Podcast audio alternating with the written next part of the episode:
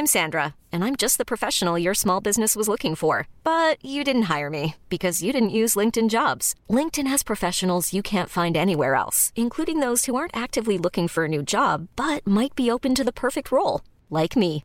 In a given month, over seventy percent of LinkedIn users don't visit other leading job sites. So if you're not looking on LinkedIn, you'll miss out on great candidates, like Sandra. Start hiring professionals like a professional. Post your free job on linkedin.com slash achieve today.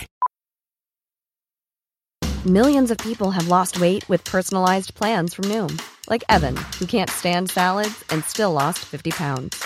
Salads generally for most people are the easy button, right? For me, that wasn't an option. I never really was a salad guy. That's just not who I am. But Noom worked for me. Get your personalized plan today at noom dot com. Real Noom user compensated to provide their story. In four weeks, the typical Noom user can expect to lose one to two pounds per week. Individual results may vary. Hey, it's Ryan Reynolds, and I'm here with Keith, co-star of my upcoming film, If, only in theaters May seventeenth. Do you want to tell people the big news? All right, I'll do it. Sign up now and you'll get unlimited for fifteen dollars a month and six months of Paramount Plus Essential Plan on us. Mint Mobile dot com slash switch. Upfront payment of forty-five dollars equivalent to fifteen dollars per month. Unlimited over forty gigabytes per month. Face lower speeds. Videos at four eighty p. Active Mint customers by five thirty-one twenty-four get six months of Paramount Plus Essential Plan. Auto renews after six months. Offer ends May thirty-first, twenty twenty-four. Separate Paramount Plus registration required. Terms and conditions apply if rated P G. Hi, I'm Zibby Owens, and you're listening to the award-winning podcast, Moms Don't Have Time to Read Books. If you like this podcast, you will love my new anthology called Moms Don't Have Time to Have Kids. Check it out, and you'll hear from forty-nine authors about all sorts of things moms don't have time to do. All the authors have been on this podcast. Also, check out my TikTok, at With Zibby and Tracy, my other podcast, Sex Talk with Zibby and Tracy. Check out Moms Don't Have Time to Write on Medium. And, of course, my new publishing company called Zibby Books. And now back to our daily author interview site and a quick hello from some of my kids. Hi. Hi. Hello. Enjoy the show. Happy New Year, everyone. I hope you all had a great break. I wanted to let you know about something that I've been talking a lot about on social media at Zibby Owens, which is the hashtag twenty-two in twenty-two challenge. We are at Zibby Books, we are encouraging everybody, like all of you, to visit twenty-two bookstores in twenty twenty-two. And we're going to provide a whole series of incentives for every five visits, and you'll be entered to win a five hundred dollars shopping spree, and you'll get fun things like bookmarks and all the rest. Plus, you'll be part of a great community of people all helping support bookstores, authors, and more. We're really, really excited about it. If you want to join, sign up. You just go to twenty-two in twenty-two dot net. That's twenty-two in twenty-two dot net and click I'm in and put your information. And then every time you go to a bookstore, you just quickly go back on the site and click log a bookstore visit. And then we'll be keeping track and we'll be following up with all of your different achievements and awards and everything. So please sign up, spread the word. twenty-two in twenty-two, get your friends to join and start visiting bookstores, and it'll be really fun and exciting. So here's to a wonderful twenty twenty-two. I'm so excited that you're listening to my podcast and doing all the fun things that I have been trying to bring into the world. So here we go, twenty twenty-two. Hashtag twenty-two in twenty-two. Scarlett Thomas is the author of forty-one love, on addictions, tennis, and refusing to grow up. This is not, by the way, any sort of competition. I, as many of you probably know, I wrote a memoir called forty love that I tried to sell, sort of, for a brief period of time. And now a lot of that story is in my upcoming memoir called Bookends. But anyway, I just couldn't believe it when I saw that there actually was a memoir coming out with almost the exact same title. But Scarlett's is way better than mine would have been. So Scarlett Thomas was born in London in nineteen seventy-two. Her most recent book is the memoir forty-one love from Counterpoint Press. And she's also the author of several novels, including Oligarchy, The Seed Collectors, Popco, The End of Mister Y, which was longlisted for the Orange Broadband Prize for Fiction in two thousand seven, and Our Tragic Universe. She teaches creative writing at the University of Kent.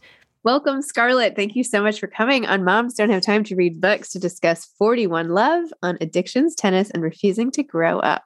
Well, thank you so much for having me, Zibby. It's great to be here. I have to tell you, I wrote a book that I did not sell as such, but it was called forty love because I fell in love again at forty. And so I told everybody I knew for a long time, including many authors on my show, that I was writing this memoir called forty love about falling in love again at forty.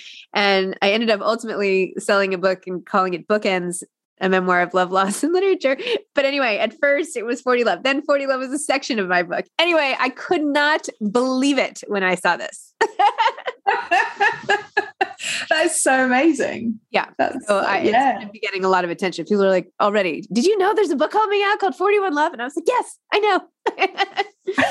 Anyway. It almost wasn't called that. Oh, really? What was it called? Yeah. Oh, God, it was called loads of things. In my head, it's still called The Tennis Book. Oh, funny. That's how I talk about it all the time. And then...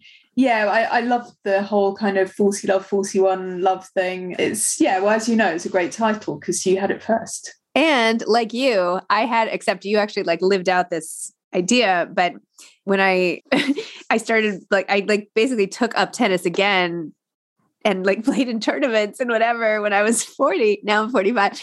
And I had, I said to my husband one day when we were like watching Wimbledon or something, I was like, do you think I could join like the, the older women? Like, could I train for this? Like, could I do? And he's like, he like kind of laughed and he's like, I mean, you know, like, first of all, I'm not that good. But second of all, he's like, do you have any idea what it would take to get to that level at this age? You have to like have trainers and, you know, all this stuff and hours of competition. And he's like, you can barely get to school pickup. I'm like, okay, fine, fine.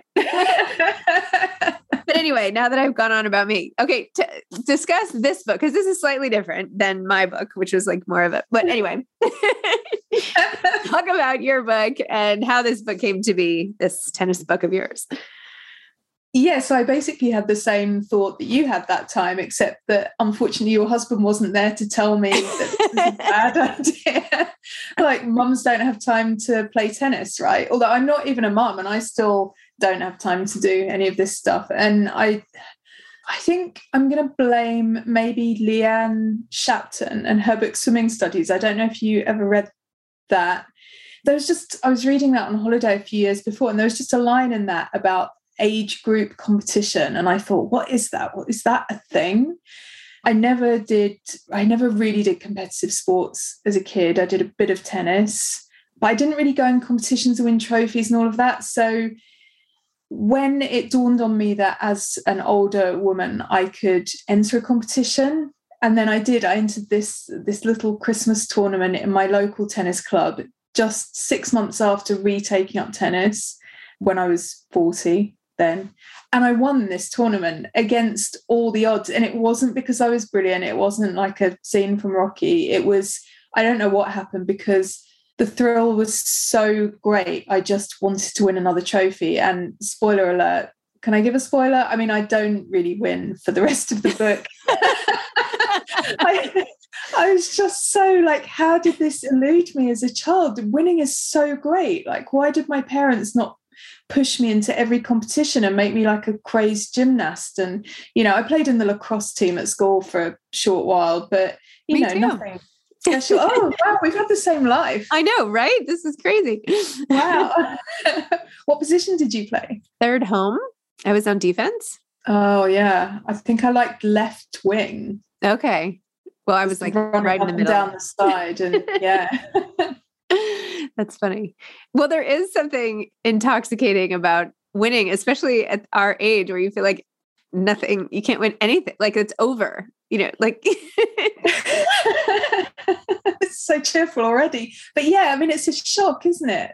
I, I didn't think it was going to be, well, first of all, I didn't think I was going to get older. I definitely thought that wasn't going to happen. And then I just didn't think any of the stuff that happens to everybody else was going to happen to me. Did you feel like that? I was, I don't know. I don't know what I thought. I, I I had like so many big question marks for late later in life, but I certainly didn't think anything good was going to happen. Oh, no, I, I kind of, I did at first. I don't anymore, but I did back when I started my tennis adventure. I was just like, oh, I'm going to win another trophy and it's going to be so great being in these tournaments with women over forty, because obviously I'm going to beat all of them, right? Because in my head, I'm still twenty or something. And yeah, I, d- I don't think I... I won a couple of matches, but it was very hard. I played in like this tournament that summer that I was getting more competitive. And I had this one like epic match, and it was before my husband and I were even dating. we were like close to dating, but he was still my tennis coach. And I was calling him like the whole time on the sidelines, like texting him, like, now she did this, now this is the score, blah, blah. He's like, don't give up. You've got this. And it was like this, this whole thing. And she had, she had brought like five people to watch her. And I had brought no one. I'm like, are you kidding? Like, it didn't even occur to me to bring anyone to watch. And it was like, they were all so competitive. And I was like, oh my gosh, this is terrible. Anyway, I lost. It was crushing. It was, it was a crushing loss, but anyway, at least you got the trophy. It's horrible, isn't it? It's so, there's something about tennis that is so psychologically draining and intense. You know, you're facing this one person, and I'm so not like that in life.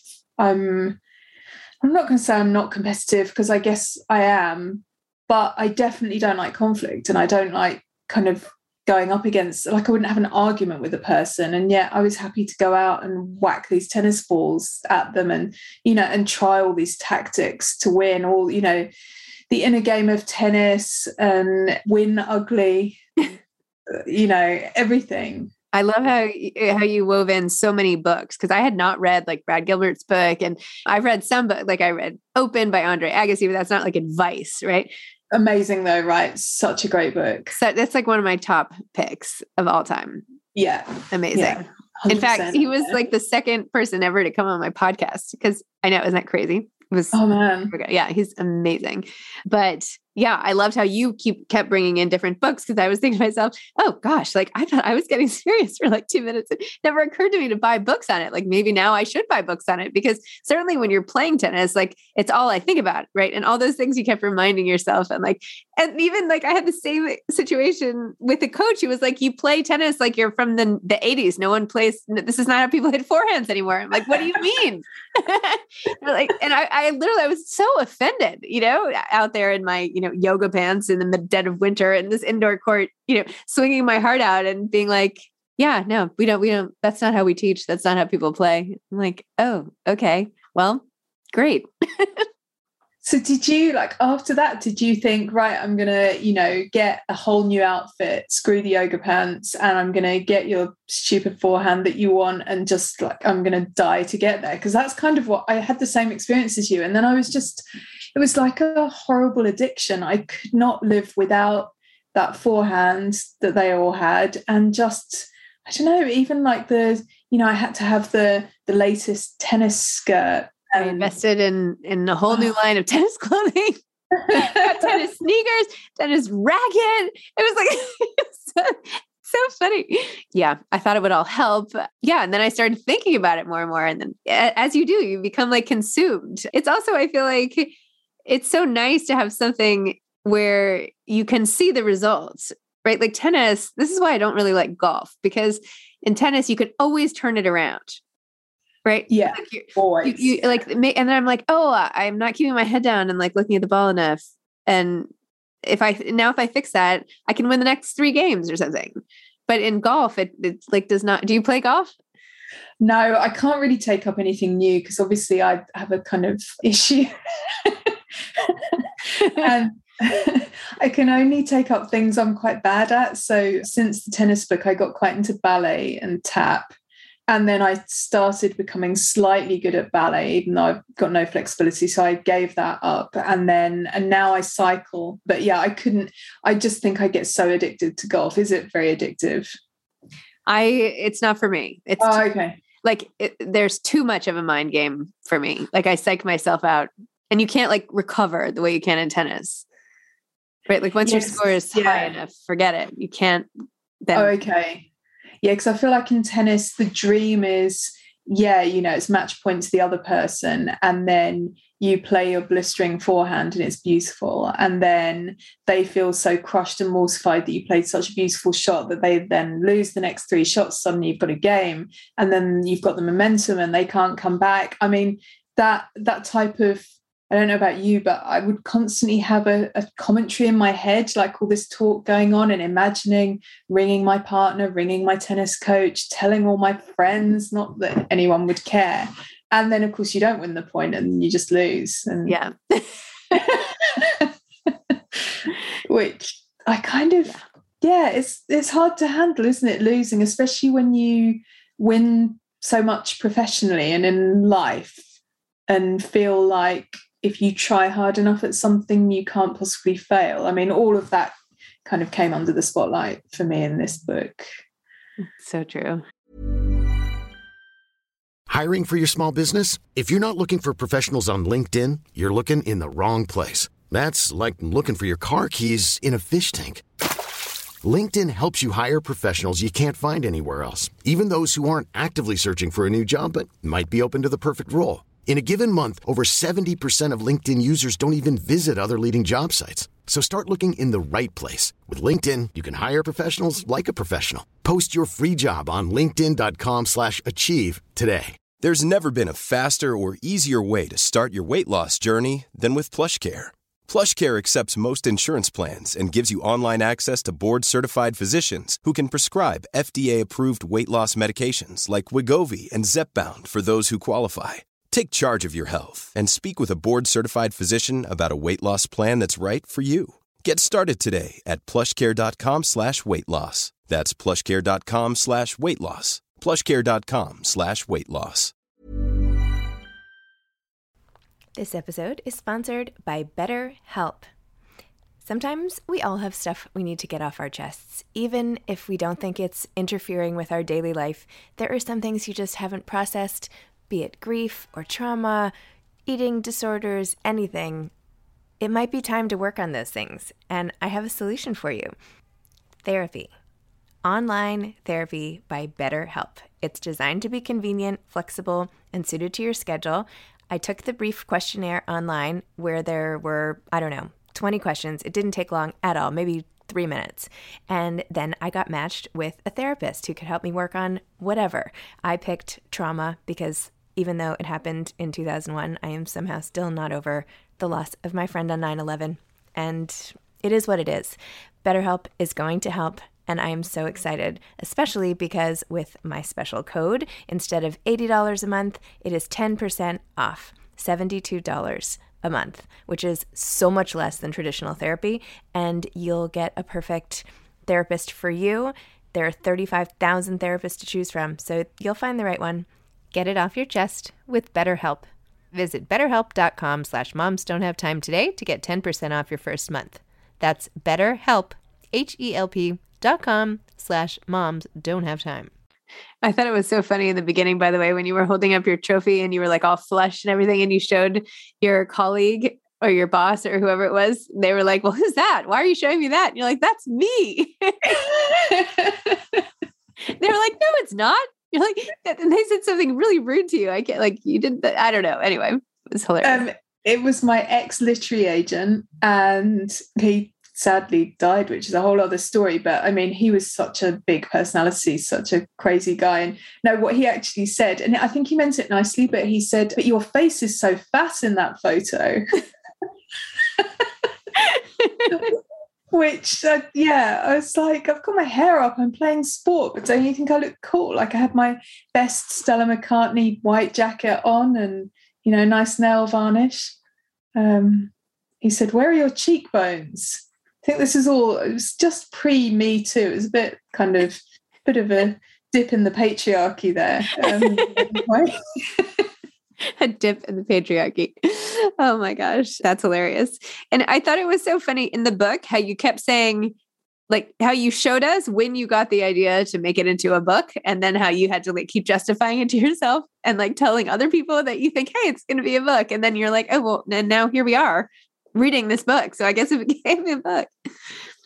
It's pretty yeah, there's, I feel like there's two voices in the book, actually. One is slightly unhinged, and that's the voice of me when I'm in that year and kind of in my hotel room writing up the notes about, you know, you know, with my gin and tonic or when my pudding or whatever. And kind of, yeah, I mean, God, I remember it was such a hot night and I was lying in this hotel room with all these insects on the ceiling. And I was reading the Andre Agassi book, so amazing. And it was so dark and in the book. And I was having such an intense, dark experience. And so, you know, I'd get out my iPhone and, and write a load of notes. So there's this quite unhinged, crazed voice. And yeah, then there's a voice of me later trying to put some of the pieces together. But yeah, the whole kind of I'm writing a book thing was part of the more unhinged voice, I think. And yeah, definitely before I did this project, I just had this idea that if you said, I'm going to do this thing for a year and write a book about it,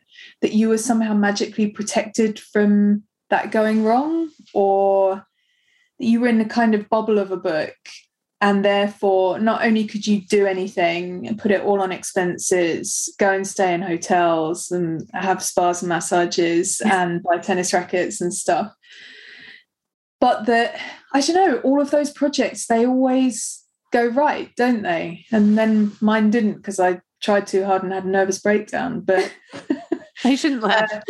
Uh, no, I mean, it, I, I guess part of the book, and I think this works for some people and perhaps not others, we'll see, but I tried to just take a really honest and slightly kind of darkly funny approach to what is, in a way, quite a sad story of trying to do something and, you know, and failing, really. And I guess now there's quite a lot of stuff out there about failure and failure podcasts and so on, but this was quite a spectacular one. I, I had no idea of all the stupid mistakes I was making. I didn't know that you couldn't just train for eight hours a day, you know, that that I, I didn't think that might have a bad effect, or or that all the constant pressure to win. Like, I became my own tennis parent in a way, and and that I didn't think that would have a psychological impact until I completely crashed at the end of the year.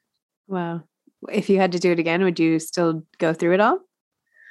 Oh, that's such an interesting question, because I think for everything else in my life, I'd say, yeah, sure, no regrets. Oh, this, I don't know.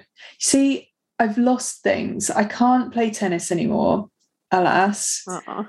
And I don't have, you know, when you kind of hit rock bottom of your energy, but then you can dig deeper and find more.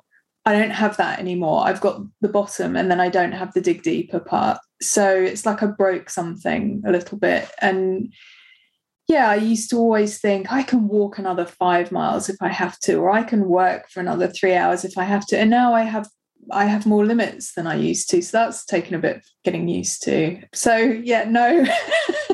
I wouldn't do it again. I'd do it differently and win and be fine. Do you really think, no, seriously though, like, do you think winning would have made it all better?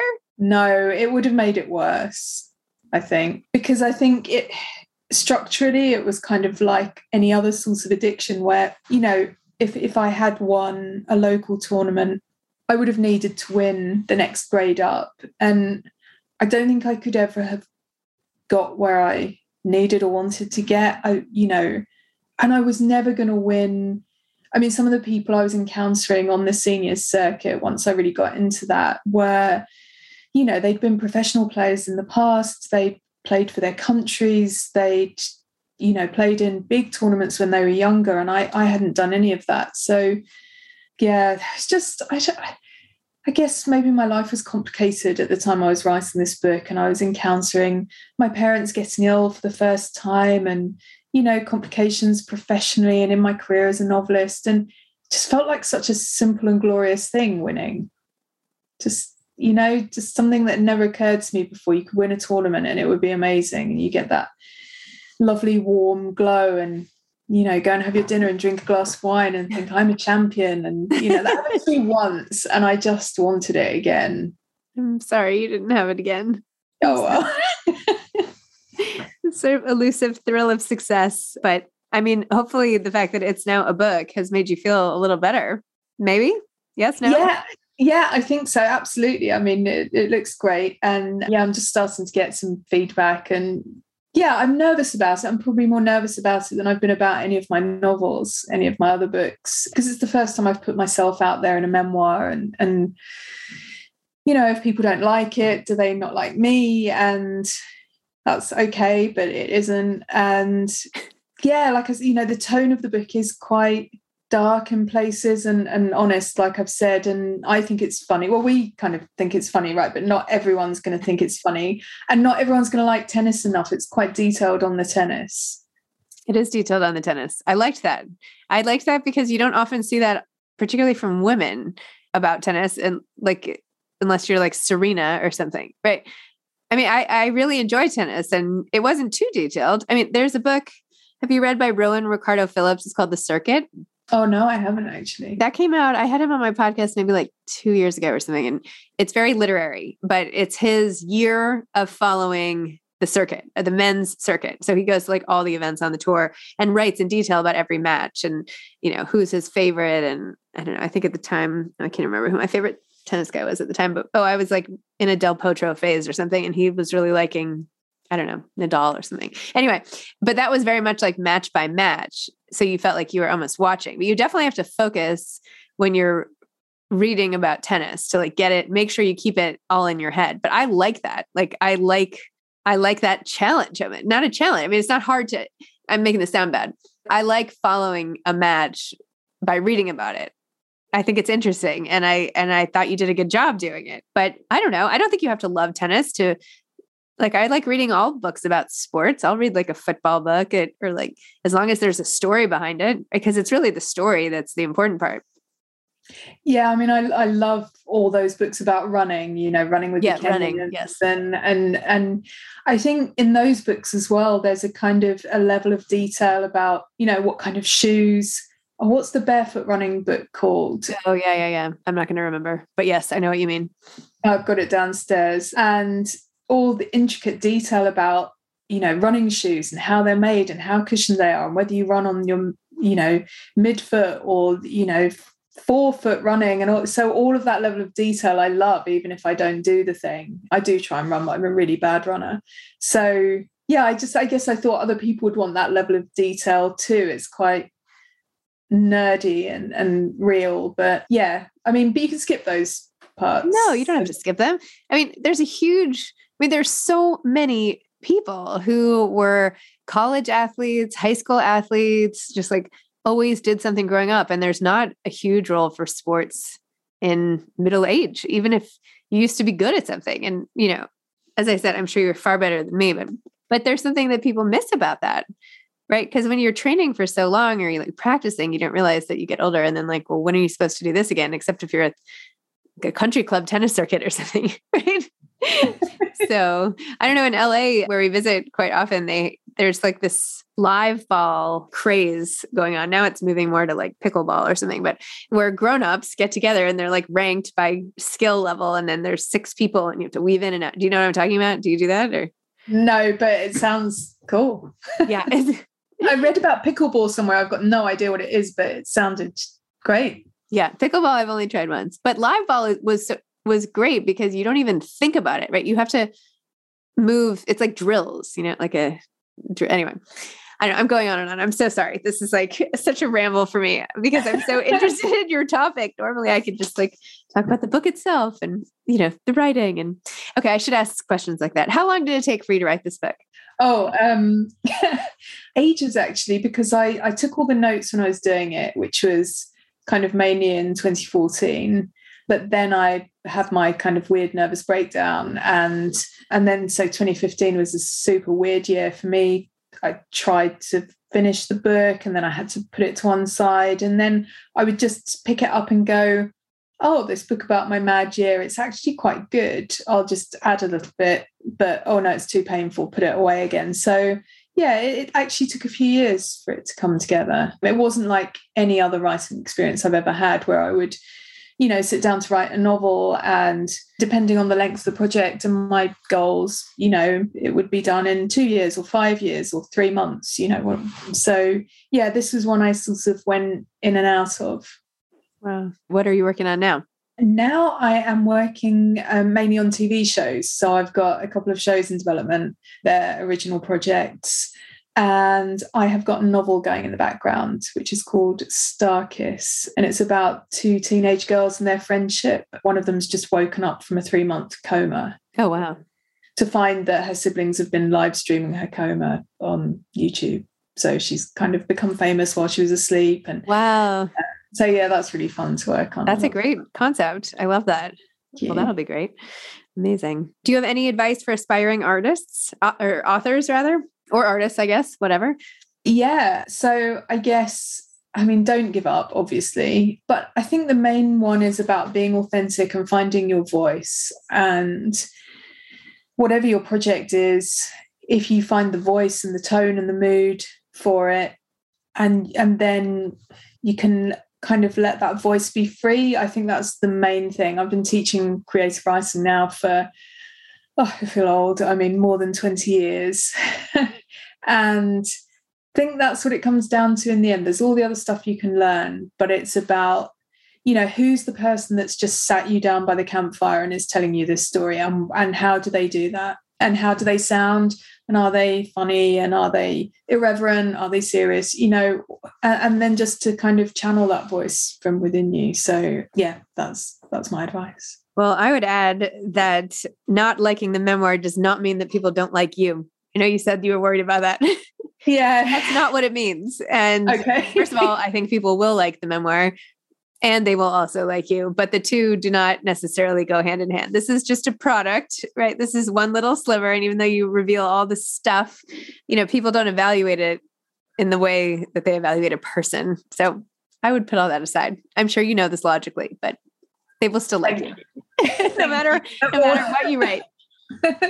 Yeah, I think I hadn't thought that bit through enough, or I, I don't know. Yeah, but thank you. That makes it a bit better. Okay. Well, keep me posted. Let me know how it goes. And uh, I, well. I had this idea. I wanted to do like an author tennis invitational. I wanted to like go down to Charleston or something and invite all these authors to come play in a tennis tournament. So I don't know if I do that.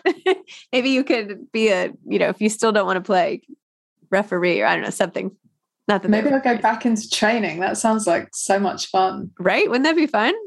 Yeah, it would. I must admit, every day, well, I don't go out on my bike every day, but every time I cycle past um, the lovely tennis club in the town where I live with all the beautiful lawn, you know, grass courts, I think, oh, you know, maybe next year I'll be ready to go back, because I, I do still love it. And, you know, maybe I'll just play for an hour and then go home, and that could be fine. So like, yeah, who knows?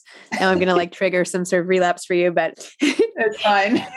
It'll take me at least a year to organize it. So no worries. Okay. I'll start okay. training slowly. Okay. No training. No training allowed. Okay. No training. No training allowed. No. All right. Well, it was so great to meet you, Scarlett. Lovely. Congratulations on your book. Okay. Bye. Bye. Okay. Bye. You too. Bye-bye. Thanks for listening to this episode of Moms Don't Have Time to Read Books. Don't forget to follow me on Instagram at Zibby Owens and at Moms Don't Have Time to Read Books. Also sign up for my newsletter at zibby owens dot com and sign up for my virtual book club and meet lots of authors on Zoom every other week. Thanks so much to Steve and Ryan at Texture Sound for the sound editing. And thank you to Morning Moon Productions for providing this fantastic intro and outro music.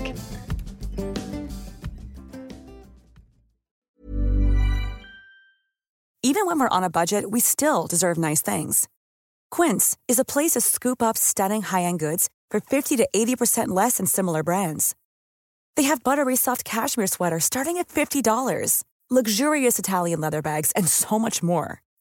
Plus, Quince only works with factories that use safe, ethical, and responsible manufacturing. Get the high-end goods you'll love without the high price tag with Quince. Go to quince dot com slash style for free shipping and three sixty-five day returns.